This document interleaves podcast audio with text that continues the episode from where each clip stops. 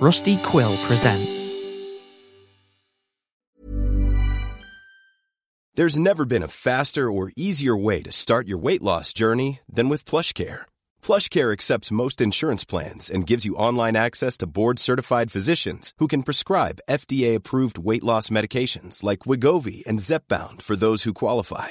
Take charge of your health and speak with a board-certified physician about a weight loss plan that's right for you. Get started today at plushcare.com slash weight loss. That's plushcare.com slash weight loss. plushcare.com slash weight loss. I'm Sandra, and I'm just the professional your small business was looking for. But you didn't hire me because you didn't use LinkedIn jobs. LinkedIn has professionals you can't find anywhere else, including those who aren't actively looking for a new job but might be open to the perfect role, like me.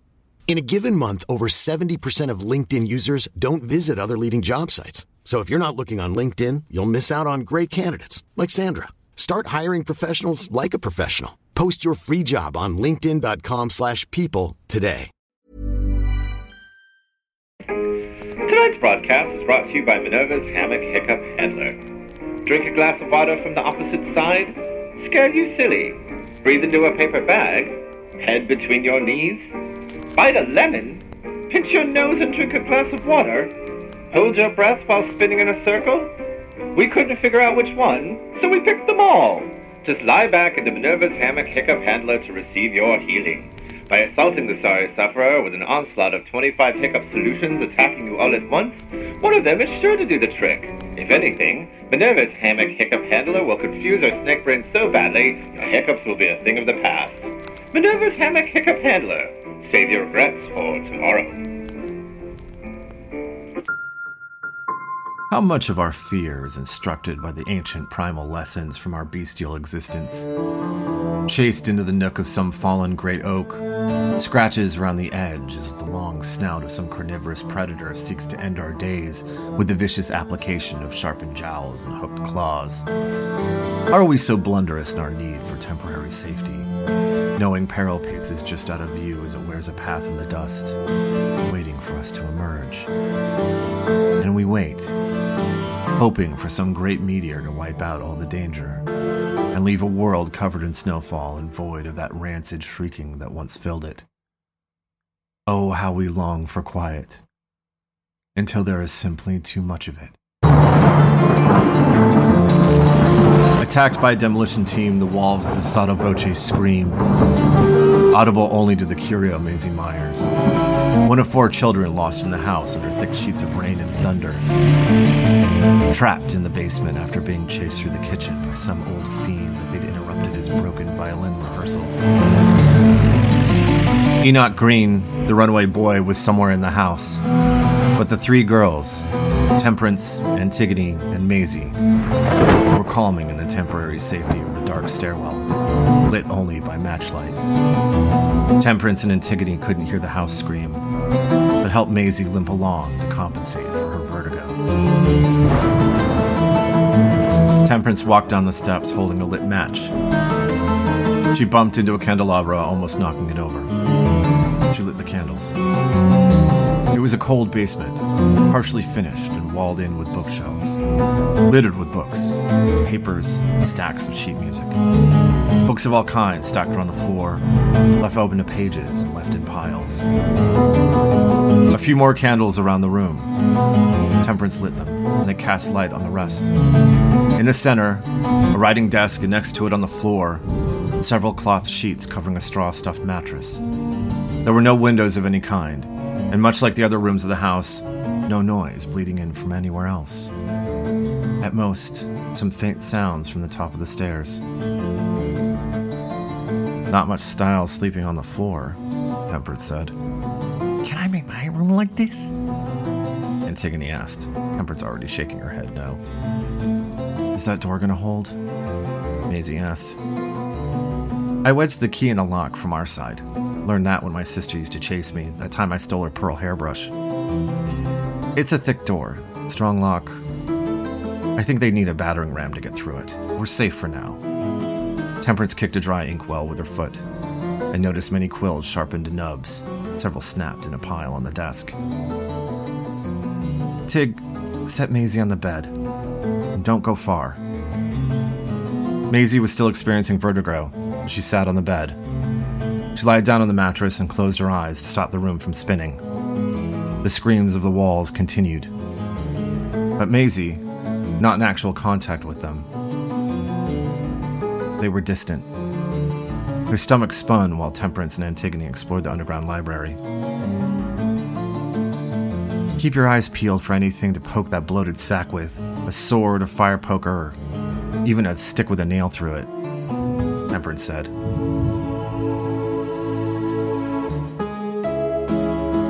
The heavy rain continued outside. The scuffling footsteps and the sniffs at the door eventually went away.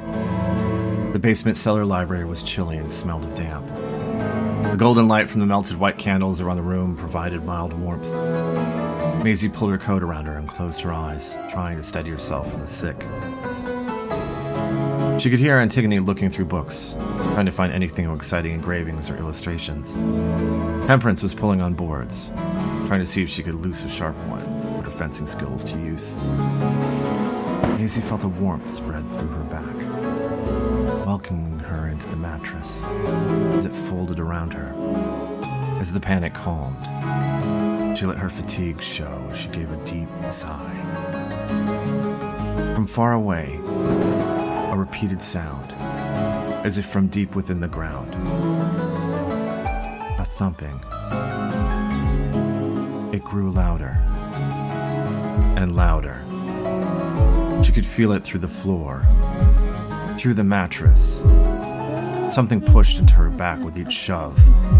The thumping grew louder and heavier.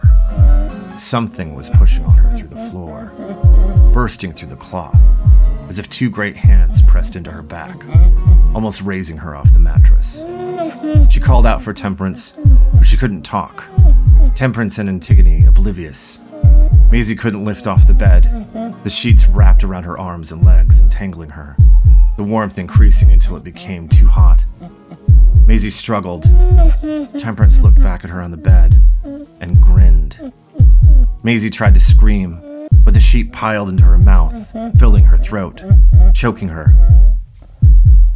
Maisie startled awake and just covered her mouth to muffle a cry for help. She sat on the edge of the bed, breathing rapidly, a hand over her chest, trying to calm her heartbeat. Temperance turned. You well, Maisie? I think you fell asleep for a moment. No need for a nightmare, of course. I hate to inform you that we are still in one. Antigone sat next to Maisie on the bed, smoothed her hair, and then rested her head on her shoulder. I didn't realize I had dozed off. I had a nightmare that something was buried under the mattress. It was pushing up from the floor, pressing on me from under there. Maisie could still feel its sick heat press into her back as she rubbed her neck. She stood up, troubled by the visceral feeling of the dream. Give me a hand, Maisie said, as she grabbed the mattress, and the three of them slid it out of the way. The three moved the mattress out of the way, and it was sitting atop a sheet, which they gathered and folded. Under the bed, some time ago, evidence the floor had been chopped through and a hole dug deep. Wild swings and axe marks around the edge, making a jagged portal. Three wooden planks partially covered a hole, no telling how deep. The planks were well oiled, a deep black, and across the central plank, gilded paint lettering scratched and faded from time with the epithet the Sotto Voce. Fantastic, Temperance said. How about we pretend we didn't see this, and I'll just slide the mattress back? What if it's treasure? Antigone asked. Can we just be our better selves this time? Can we find Enoch and not uncover the creepy hole where the nightmare lives? Temperance said. I don't know, Rennie. You're the one that lives on the lane with the screaming house, Maisie replied. So we have to complete the experience? Perhaps we are some kind of agents for its artifice, lured into its depths to free it from its suffering? Temperance said. What if it's a puppy? Our puppy treasure! Antigone got excited. Or worst case, we just uncover the creepy hole where the nightmare lives. Maisie gestured to the hole. I'm remembering why I dislike you, Embrun said.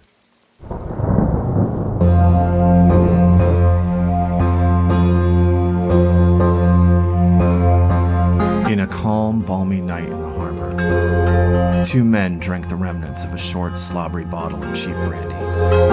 The last ships unloaded into the warehouses by the harbor men and off to the shanty pubs for a full night of drinking. The water was an obsidian glass, reflecting the dots of stars like a dark mirror. The chime of the quiet echo of the harbor bell repeated over the flicker of dim green lights at the end of the pier. In this quiet, a phantom galleon slipped in out of the dark and slowly drifted towards the city. Its hull matching the darkness. A flat pitched wood and dingy gray sails left loose and draping down the mainmast. Its anchor hoisted, it drifted vacantly into the harbor and quietly nosed into the pier.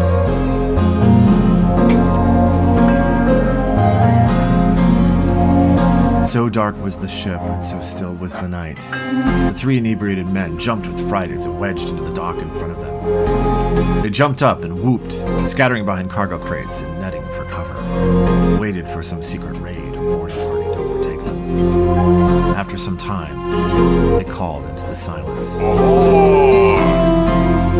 But no calls in return. No sounds of shuffling on the deck. No ropes or pulleys or gathering sails. No excited chatter about dice games or dock sirens or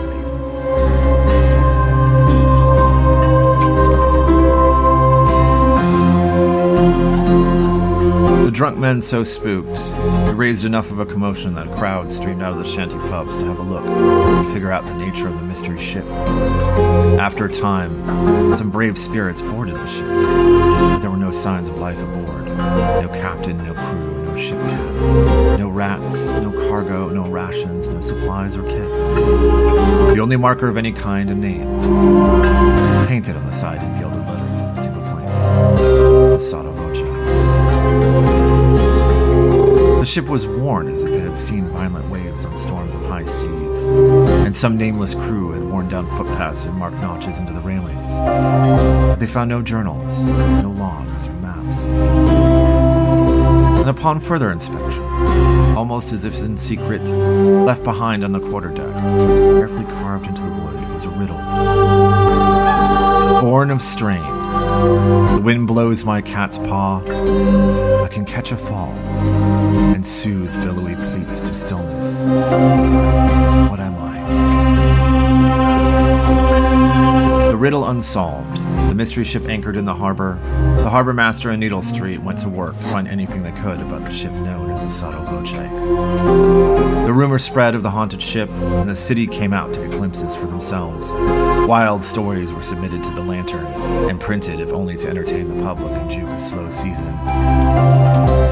And then, from deepest desires, as if answered by Moira, the heart of a man called to in a yearning desire that once heard birthed the ship from the deep. Whether by coincidence or inspiration, the struggling maestro Domenico Fontana was one of these curious tourists who gazed upon the ship for a nickel and entranced at first gaze heard the notes of the music in his head as a light gust made its way through the near shredded canvas of its grayed sails. Fontana used the last of his funds, his energy, and his guile to convince the harbor master to let him embrace the lost ship and use it to stage an opera of his own design. So rejected from the Palace Theater, the only stage for a serious opera, and married with a young son on the way, the maestro had to seize inspiration where he could find it, and this, this whisper would be the call of death in his requiem. He moved his belongings onto the ship, and in its quarters he penned the opera Mare Nostrum, the ghost ship opera. The ship was turned, and the Sotto Voce fitted with an enormous pipe organ in its stern gallery.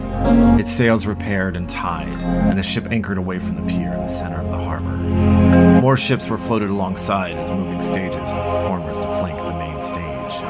The pier roped off into sections with installed seating and wandering concessions.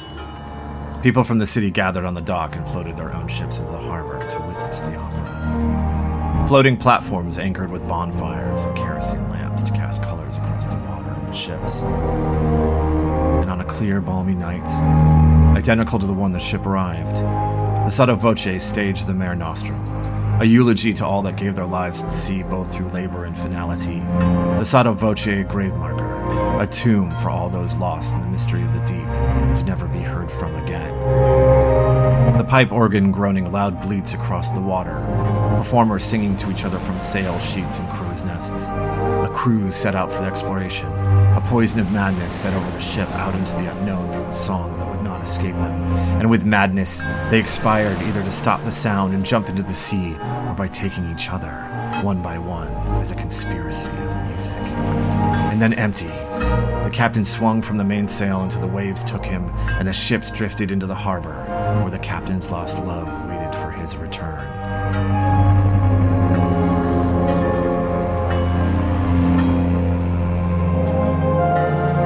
It was a sensation. And for Fontana, the opera changed him. Lost in it, came out a different man, something glorious and satisfied, but possessed and craven.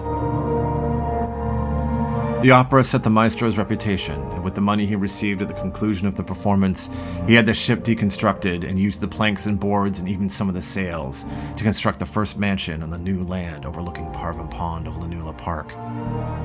The opera was restaged at the palace for an ultimate vindication and extended run, with the ship and the pipe organ fitted to the stage, and it was the first of many operas he performed. He became the resident maestro of the Palace Theater.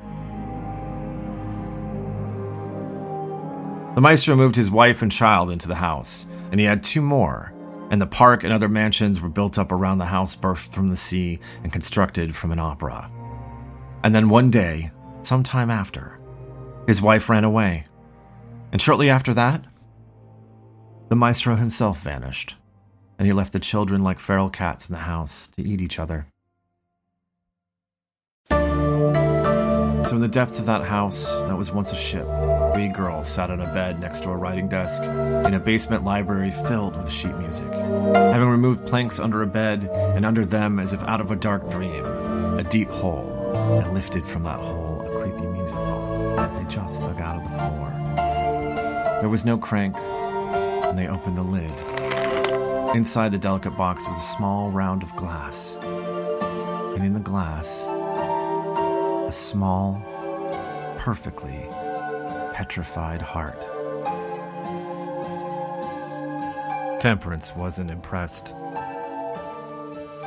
Well, that's even more vile than I could have imagined. Is that an animal heart or something? How does it work?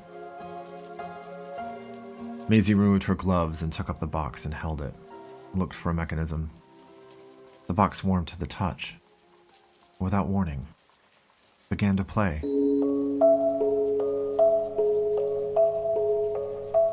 I like it, Maisie said.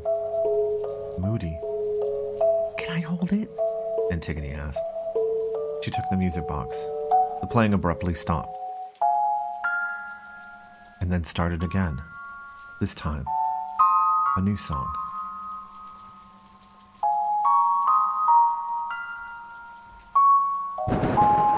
How'd you do that? Temperance asked her. I didn't. I think it plays something different depending on who's holding it. Let me see that, Temperance said. She took the box from Antigone, and it began to play a new song.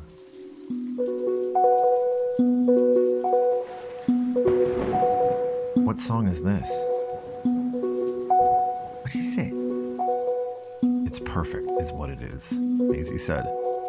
While Temperance was holding the box, Maisie noticed she was wearing a small silver bracelet with several bell charms, a bracelet she didn't have when they came in. Rennie, would you get that bracelet? Temperance held it to the candlelight, admired it. I found it while you were sleeping. You can't just take anything. I like it. Rennie, we're not here to pillage. We're here for Enoch. Temperance turned towards her and lowered her gaze. Fanny gets all the attention and gets away with everything. I like this, and I'm taking it. If I have to get chased by some screeching freak and sit in this damp, cold basement, I'm taking it. Rennie. They didn't even notice I was gone, Maisie. Days in that Ludlow pit, and my family didn't even notice I was missing. If I tell them what happened, I have to expose that they didn't notice I was gone, and then I get to hear excuses how it was my fault for some reason. And I'm not going to do that. And you dragged me here to chase after that weird boy, and so I like this, and I'm taking it. Scream if you want to, Maisie. Not that there are any windows down here, not that anyone can hear you. Tell the world that Temperance Fulcrum pilfered this silly bracelet because she likes it. Or you can take your spooky music box, and I will take my Tarkeo bracelet, and we can both shut up about it. I don't want the music box. Maisie covered her ears. A muddy finger tapped on the window of the old carriage out in the rain. The foreman talked with the landlords through their window. Progress slowed. The men were able to move a fair amount of earth and mud around the house, but any effort against the boards and the windows themselves had been ineffective. Possibly treated with some special coverings. The windows didn't shatter. The cuts into the boards and beams were superficial at best. Strong wood, reinforced with good construction, he said. The foreman had never seen anything like it. The landlord's frustration apparent on their faces. They simply nodded at the second truck with the heavy rain cover over the back. Foreman removed the lines and ripped the canvas off the trucks. The landlords had called for the machines. Industrial wrecker machines chained to the bed of the truck with gnarly teeth and tracks. The machines were crank started, belching smoke into the sky, driven off the back, and tore up the muddy lawn to drill and bash into the house.